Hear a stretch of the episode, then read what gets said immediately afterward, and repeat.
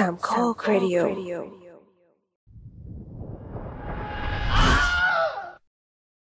อ่านเลยใช่ไหมครับครูโอเคครับกราบเรียนอาจารย์ที่เคารพและสวัสดีเพื่อนๆที่น่ารักทุกคนกระผมนายสตาร์นามสกุลหลอด โฟร์เค จะมาอ่านตัวอย่างจดหมายรักประกอบวิชาทสี่หนึ่งหนึ่งศูนย์หนึ่งภาษาไทยพื้นฐานขอเชิญเพื่อนๆรับชมรับฟังได้เลยครับตั้งแต่เข้ายุคสองพันมาผมในวัยเด็กก็เริ่มสังเกตว่าน้าสาวจากกรุงเทพที่ทุกทีจะชอบซื้อของเล่นกลับมาให้ผมและพวกพี่ๆเล่นกันในช่วงปีใหม่แต่ในปีสองพันกลับไม่ได้ซื้อของเล่นมาให้พวกผมแต่เป็นหนังสือสามเล่มในชื่อ Harry Potter ผมนั่งมองพี่สาวที่แกะห่อของขวัญออกมาเป็นหนังสือสามเล่มแล้วดีอกดีใจอย่างออกนอกหน้าแต่ผมนั่งหน้าเซ็งเพราะคิดว่าจะได้เล่นของเล่นแต่กลับกลายเป็นหนังสือ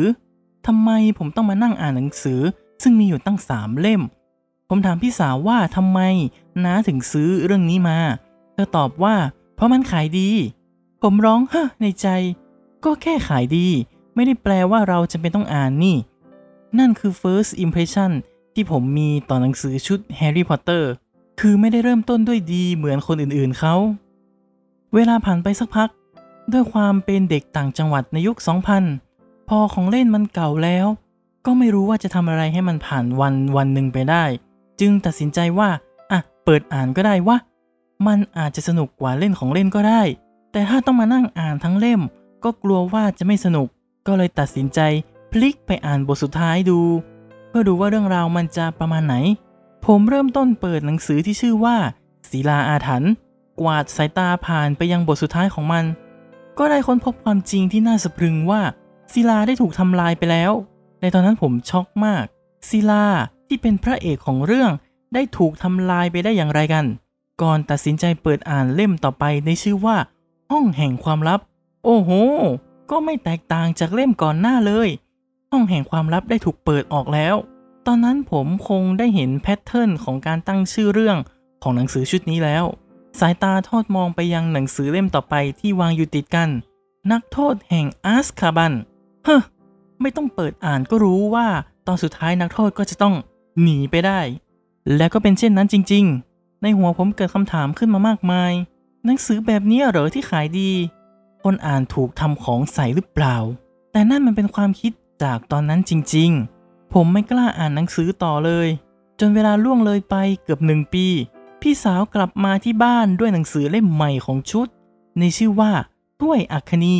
ผมรู้ได้ทันทีว่าตอนจบของหนังสือเล่มนี้จะเป็นยังไงก็ถ้วยแตกยังไงล่ะเฮ้อเฮเลยในเวลาที่พี่สาวไม่ได้อ่านผมก็แอบไปเปิดบทสุดท้ายกวาดสายตาอ่านเช่นเคยแต่ก็ไม่พบประโยคที่ว่าถ้วยอัคนีได้แตกลงเลยก็ย้อนกลับไปกวาดสายตาในบทก่อนหน้าก็ไม่เจอแต่หนังสือเล่มนี้มันหนากว่าเล่มอื่นๆมากคงไม่ขยันอ่านหรอกว่าถ้วยจะแตกไหมพอเข้าปีสองพันหนึ่งเช้าวันหนึ่งก่อนผมไปโรงเรียนแม่เปิดทีวีรายการเรื่องเล่าเช้านี้ทิ้งไว้ตอนนั้นเป็นช่วงข่าวบันเทิงและผมได้ตระหนักว่าถ้าไม่มีทีวีก็คงไม่รู้เลยว่าโลกข้างนอกเป็นยังไงสกู๊ปข่าวบันเทิงเด่นชัดเจนมากว่าแฮร์รี่พอตเตอร์กำลังจะได้สร้างเป็นหนังคนแสดงผมร้องเฮ้อในใจอีกเช่นเคยหนังที่พูดถึงก้อนหินที่แตกในตอนจบของหนังเนี่ยนะมันจะขายได้เหรอผมก็เลยรีบกินข้าวก่อนไปโรงเรียนพยายามจะไม่สนใจเข้าสู่ปีสองพันสองสกู๊ปข่าวบันเทิงของเรื่องเล่าเช้านี้ได้พูดถึงการมาถึงของหนังภาคต่อของแฮร์รี่พอตเตอร์หรือห้องแห่งความลับที่เปิดออกแล้วในตอนท้ายทำให้ผมรู้สึกประหลาดใจเป็นอย่างมากผมพลาดหนังภาคแรกไปเลยชีวิตในปีสองพันหนึ่งเหมือนผ่านไปอย่างงงๆและเกิดคำถามขึ้นมาพร้อมกันว่าตกลงแล้วแฮร์รี่พอตเตอร์มันสนุกจริงๆเหรอแต่ปีสองพันสองของผมไม่ใช่ปีที่สนุกเท่าไหร่เพราะบ้านไม่ได้มีเกมคอมพิวเตอร์เล่นเหมือนคนอื่นและผมก็เริ่มหมดความรู้สึกอยากเล่นของเล่นแล้วถ้าคิดว่าอะไรที่น่าจะทำแก้เวลาได้การหยิบหนังสือที่ผมไม่ประทับใจมาแต่แรกมาลองอ่านดูก็คงไม่ใช่ความคิดที่แย่เท่าไหร่ต่อให้อ่านแล้วไม่ชอบเลยแต่ก็ยังถือว่าได้ค่าเวลาจึงเริ่มบรรจงเปิดอ่านตั้งแต่บทแรกของเล่มแรกไปนั่งอ่านบทแรกจบก็งงมากถึงกับต้องย้อนอ่านใหม่อีกทีจะว่าไปนี่น่าจะเป็นหนังสือเล่มแรกที่ได้อ่านแล้วในเรื่องและการใช้คำค่อนข้างซับซ้อนมันเหมือนได้เปิดโลกขึ้นมา จึงได้อ่านต่อไปเรื่อยๆจนจบเล่มจึงได้เข้าใจว่าเหตุใดศิลาจึงถูกทำลายแม้จะยังไม่ค่อยเข้าใจบางเหตุผลเนื่องจากประสบการณ์ชีวิตยังน้อยเมื่ออ่านจบหลังจากเริ่มอ่านได้ประมาณอาทิตย์เศษพี่ชายก็เช่า วี ซี ดี ของหนังภาคแรกจากร้านเช่ามานี่ก็น่าจะเป็นครั้งแรกที่ได้ดูหนังคนแสดงของ Harry Potter มองย้อนกลับมาแล้วไม่น่าภาคภูมิใจเลยเพราะเป็นภาคเดียวที่ไม่ได้ดูในโรงหนังเปิดมาด้วยภาคแรกที่ซอยพรีเวทที่พำนักแห่งต่อไปของ Harry Potter บรรยากาศแตกต่างกับจินตนาการที่เกิดขึ้นระหว่างอ่านหนังสือชัดเจนบทแรกที่ผมเคยงงขนาดอ่านซ้ำกลับไม่ได้ถูกฉายภาพในหนังทุกอย่างมันดูแปลกไปหมดและทำใจยอมรับได้ยากว่ามันเกิดขึ้นจริงๆผมนั่งดูหนังไปจนจบเรื่องฉากต่างๆที่ทั้งสอดคล้องและขัดแย้งกับภาพในจินตนาการที่เคยสร้างไว้ทั้งมุมกล้องการเล่าเรื่องรวมไปถึงหน้าตาของนักแสดงที่ตอนนั้นไม่ได้รู้สึกชอบหรือไม่ชอบในทันทีในทีแรกแต่มันติดค้างอยู่ในหัวมาเป็นเวลานานพอสมควรนั่นทำให้ผมตัดสินใจที่จะกลับไปอ่านเล่มที่สอง สาม และสี่ต่อไปเสียงพลิกหน้ากระดาษผ่านเข้ามาในหัวเรื่องราวทุกอย่างมันค่อยๆถูกเล่าและสร้างเป็นจินตนาการต่อไปจนเมื่อหนังสือเล่มที่สี่จบลงมันได้ทิ้งปมขนาดใหญ่ที่ต้องรอเล่มต่อไปในการสานต่อทิ้งความรู้สึกที่ค้างคาและหลงไหลไปกับโลกเวทมนต์ทำให้คราวนี้แหละที่จะพลาดหนังภาคสองในโรงไม่ได้จริงๆแล้วผมในตอนนั้นยังค่อนข้างเด็กพ่อแม่จึงไม่อยากให้ผมเข้าไปในโรงภาพยนตร์เพราะมันมืดและไม่เหมาะกับเด็กแต่ในตอนนั้นท่านคงเห็นว่าผมน่าจะไม่ได้ไปสร้างภาระอะไรให้แก่เขาและก็ไปดูหนังกับพี่ชายเขาน่าจะช่วยดูแลเราได้จึงได้อนุญาตให้ไปและนั่นก็เป็นแฮร์รี่พอตเตอร์ภาคแรกที่ได้ดูในโรงหนังความทรงจำที่มีกับโรงหนังแห่งนั้นคือมันเป็นโรง Stand a l o แห่งสุดท้ายในจังหวัดที่ยังเปิดทำการอยู่แต่หลังจากที่ผมได้ดูหนังที่นี่อีกไม่กี่ปีต่อมาโรงหนังก็ปิดทำการถาวรเหลือทิ้งไว้เพียงซากตึกที่เจ้าของที่หมายมั่นจะขายให้แก่ผู้ที่จะมาซื้อต่อไปจนถึงปัจจุบันก็ยังไม่มีผู้ใดมาเช่าหรือซื้อต่อถึงแม้ว่าตัวอาคารจะยังคงอยู่ทิ้งไว้เป็นเพียงความทรงจำเก่าๆในปี สองพันสาม หนังสือ Harry Potter เล่มที่ ห้าได้วางจำหน่ายในชื่อว่าภาคีนกฟีนิกซ์ตอนนั้นผมหมดความสนใจไปแล้วว่าภาคีจะแตกแล้วในตอนท้ายอีกหรือไม่แต่คราวนี้นะไม่ได้ซื้อมาให้อีกแล้วกลายเป็นผมที่ต้องไปรบเร้าพ่อให้ซื้อให้แต่มันเกิดเรื่องขึ้นว่าน้าสาวอีกคนมาขอยืมหนังสือสี่เล่มแรกไปอ่านแต่ลูกชายของน้าไปทำหายที่บ้านเพื่อนแต่ก็ซื้อเล่มใหม่มาคืนให้ปัญหามันอยู่ที่ว่าเล่มที่ทำหายเป็นเล่มหนึ่งที่พิมพ์ครั้งแรกเล่มที่ซื้อมาคืนน่าจะเป็นพิมพ์ครั้งที่สิบแปดแล้วตอนนั้นพี่สาวโมโหมากผมยังไม่มีความรู้ว่าทำไมพิมพ์ครั้งที่หนึ่งถึงเป็นเรื่องใหญ่ขนาดนั้นมันสำคัญมากขนาดนั้นเลยเหรอปี สองพันสี่ ชีวิตผมผ่านไปอีกหนึ่งปีกับการเข้าฉายของหนัง Harry Potter ในภาคที่สามผมย้ายไปดูในโรงหนังที่ตั้งอยู่ในห้างประจำจังหวัดยังจำความรู้สึกที่ผมไปโรงเรียนในวันถัดไปแล้วยังไปบ่นกับเพื่อนอยู่เลยว่ามันเป็นหนังที่ไม่ตรงกับหนังสืออย่างน่าแปลกเพื่อนก็ดูจะเห็นด้วยตามนั้นแต่หนังภาคนี้มันกลายเป็นว่ากัดกินจิตใจของผมมานานหลายปีเรื่องความรู้สึกที่แตกต่างของมันจากภาคอื่นๆนั่นคงทำให้ผมได้เริ่มเปลี่ยนแปลงความคิดได้เริ่มเติบโตเป็นผู้ใหญ่ได้เห็นความสำคัญของหนังสือพิมพ์ครั้งที่หนึ่งและเริ่มจะโมโหน้าสาวที่ซื้อเล่มพิมพ์ครั้งที่สิบแปดที่หน้าปกอัปลักษณ์เอามากๆมาเปลี่ยนให้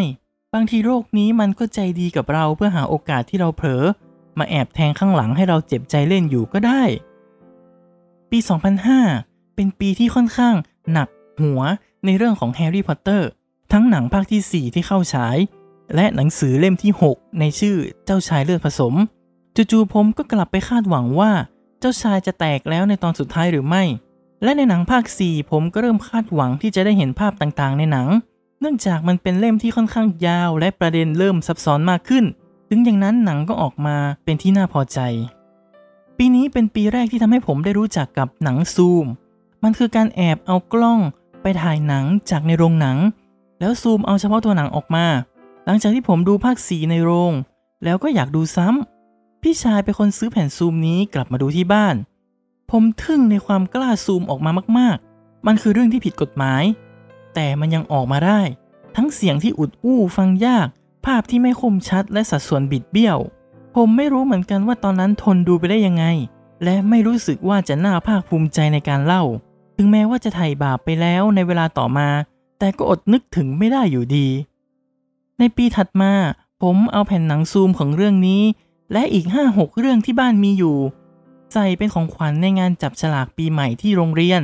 เพื่อนของผมที่จับได้ของขวัญของผมเขามีสีหน้าที่ไม่ถูกอกถูกใจอย่างรุนแรงผมคิดว่าเขาไม่คุยกับผมอีกเลยถึงแม้ว่าจะอยากขอโทษเขาขนาดไหนก็ตามถ้าอัตพรมาอ่านจดหมายของผมผมฝากขอโทษเขาไปอีกทีแล้วกันครับปีสองพันเจ็ดเป็นอีกปีที่บ้าคลั่งกับผมมากๆผมยังไม่ได้เล่าความรู้สึกค้างคาที่ตอนจบของหนังสือเล่มที่หกทิ้งไว้ให้กับผมความจริงเรื่องเจ้าชายที่แตกในตอนท้ายเล่มมันถูกกลบไปด้วยอีกความจริงหนึ่งที่ทำให้ช็อกได้ยิ่งกว่าผมกระหายใคร่รู้ว่าบทสรุปของมันจะเป็นอย่างไรวันหนึ่งพี่สาวส่งกระดาษหนึ่งปึกมาให้อ่านเธอบอกกับผมว่ามันคือส่วนของหนังสือเล่มต่อไปที่หลุดออกมาผมตื่นเต้นมากเพราะมันเป็นเวลาเกือบสองปีแล้วที่ค้างคาในที่สุดผมจะได้อ่านตอนต่อไปก่อนใครแล้วซึ่งเธอบอกต่อว่าแต่มันไม่จบนะมีแค่ครึ่งเรื่องผมเองก็เริ่มใจแป้วแต่ก็ตัดสินใจอ่านกระดาษปึกนั้นมันดูจะสานต่อเรื่องราวได้เป็นอย่างดีแต่ถึงกระนั้นมันก็ยังจบด้วยความค้างคาใจไปอีกเช่นกันโชคดีที่ในปีนั้นหนังสือเล่มที่เจ็ดวางจำหน่ายพอดีผมรออ่านไม่ไหวแล้วจริงๆอยากรู้ว่ารัฐมนตรีกระทรวงเวทมนต์ที่ตกหลุมลึกลงไปจะตายหรือไม่เครื่องรางยมทูตจะแตกในตอนท้ายหรือไม่สิ่งที่ทำให้หนังสือเล่มนี้ค่อนข้างรีเลทกับผมคือวันวางจำหน่ายในประเทศอังกฤษตรงกับวันเกิดของผมพอดีเพียงแต่ภาษาไทยจะเป็นเดือนธันวาคมในปีเดียวกันระหว่างที่กำลังรอนั่นเองหนังภาคที่ห้าจึงได้เข้าฉายและเป็นภาคที่ผมรู้สึกค่อนข้างผิดหวังเอามากๆอาจจะเพราะโทนเรื่องที่จริงจังมากขึ้นจากภาคก่อนหน้าและการตีความของผู้กำกับเองนอกจากนี้ยังเปลี่ยนองค์ประกอบของหนังที่แตกต่างไปจากหนังสือรวมไปถึงตัดหลายๆฉากออกผมไปบ่นกับเพื่อนที่โรงเรียนว่าทำไมเขาถึงทำแบบนี้เพื่อนชี้ให้ผมเห็นว่าแต่คนแต่งหนังสือเขาอนุมัติแล้วนะเพราะว่าเขาก็เป็นหนึ่งในผู้ดูแลบทหนังด้วยว้าวผมร้องในใจถ้านั่นมันคือสิ่งที่เจ้าของเรื่องเขาพอใจเราก็มิอาจจะไปขัดเขาได้นั่นคือความคิดของผมในปีสองพันเจ็ด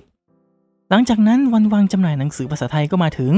หลังจากเลิกเรียนผมรบเร้าให้พ่อขี่รถไปที่ร้านหนังสือของห้างผมวิ่งเข้าไปยังร้านหนังสือและสอบถามพนักงานทันทีพนักงานตอบว่ามีของค่ะพร้อมหยิบมาให้ดูชมหน้า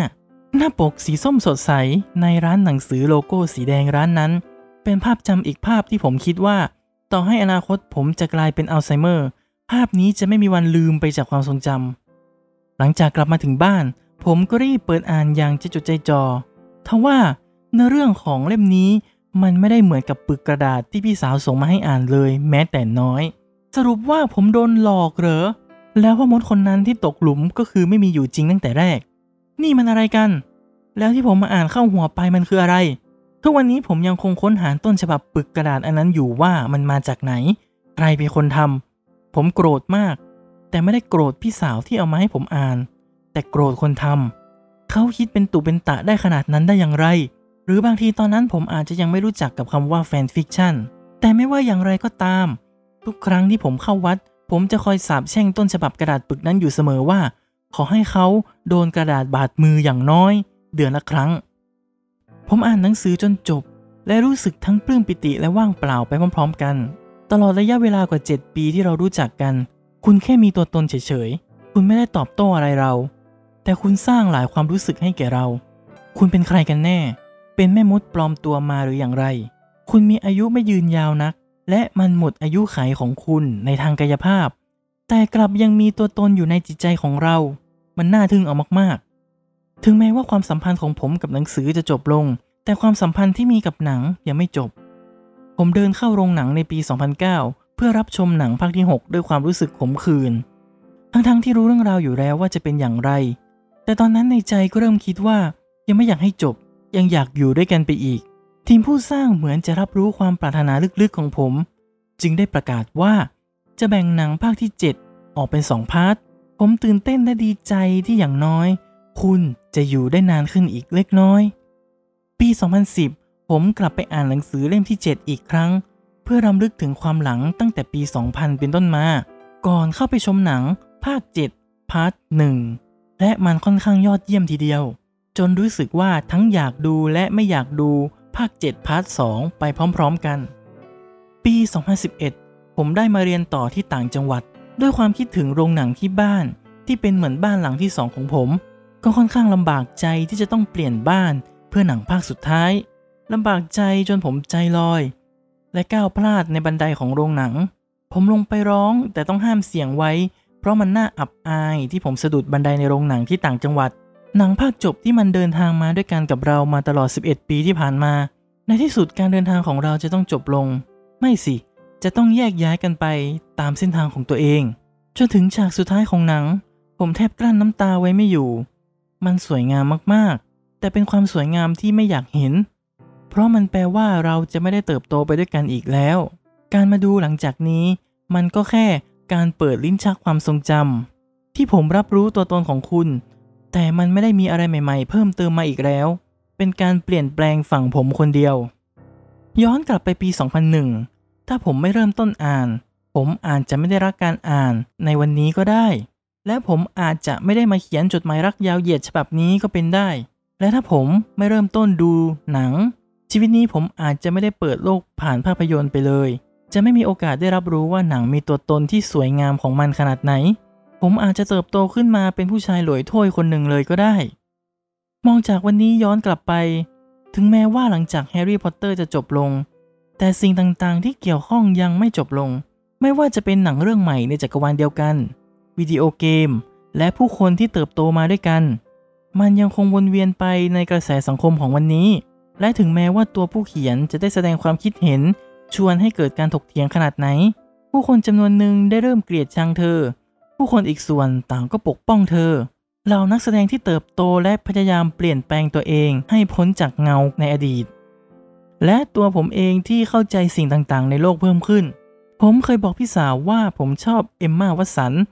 นักแสดงที่รับบทเป็นเพื่อนสนิทของแฮร์รี่ พอตเตอร์เธอตอบกลับมาด้วยถ้อยคำที่ทำร้ายจิตใจของผมว่าเอมม่าหุ่นไม่สวยเป็นนางแบบไม่ได้หรอกผมเจ็บปวดมากแต่โลกมันก็เป็นแบบนี้จริงๆการเขียนจดหมายฉบับนี้ผมบอกไม่ได้ว่าผมเขียนขึ้นด้วยความรักจริงๆหรือไม่ผมไม่กล้าไปบอกใครด้วยซ้ำว่าผมรักหนังสือชุดแฮร์รี่พอตเตอร์ขนาดไหนผมกลัวว่าใครเขาจะมองว่าผมไม่ได้รักจริงผมแค่ทำคอนเทนต์ผมก็คงยอมรับว่าผมทำคอนเทนต์ก็ได้แต่ผมตั้งใจทำและไม่หวังอะไรกับคอนเทนต์นี้เท่ากับการได้ระบายความรู้สึกทั้งหมดที่เก็บไว้ในใจมาตลอดเป็นความรู้สึกที่เอาอะไรมาแลกก็ไม่ได้เพราะมันล้ำค่าที่สุดแล้วถ้าไม่มีคำถามก็ขอจบการรายงานแต่เพียงเท่านี้ครับสวัสดีครับติดตามรายการ The Spinoff ได้ทางแอปพลิเคชัน Podcast ชั้นนำที่รองรับระบบ อาร์ เอส เอส Feed พบกันวันพฤหัสบดีเว้นวันพฤหัสบดีพูดคุยแลกเปลี่ยนไอเดียกันได้ที่ Twitter แอท สตาร์ลอร์ด โฟร์เค แอท The Opening Cast สำหรับวันนี้สวัสดีครับ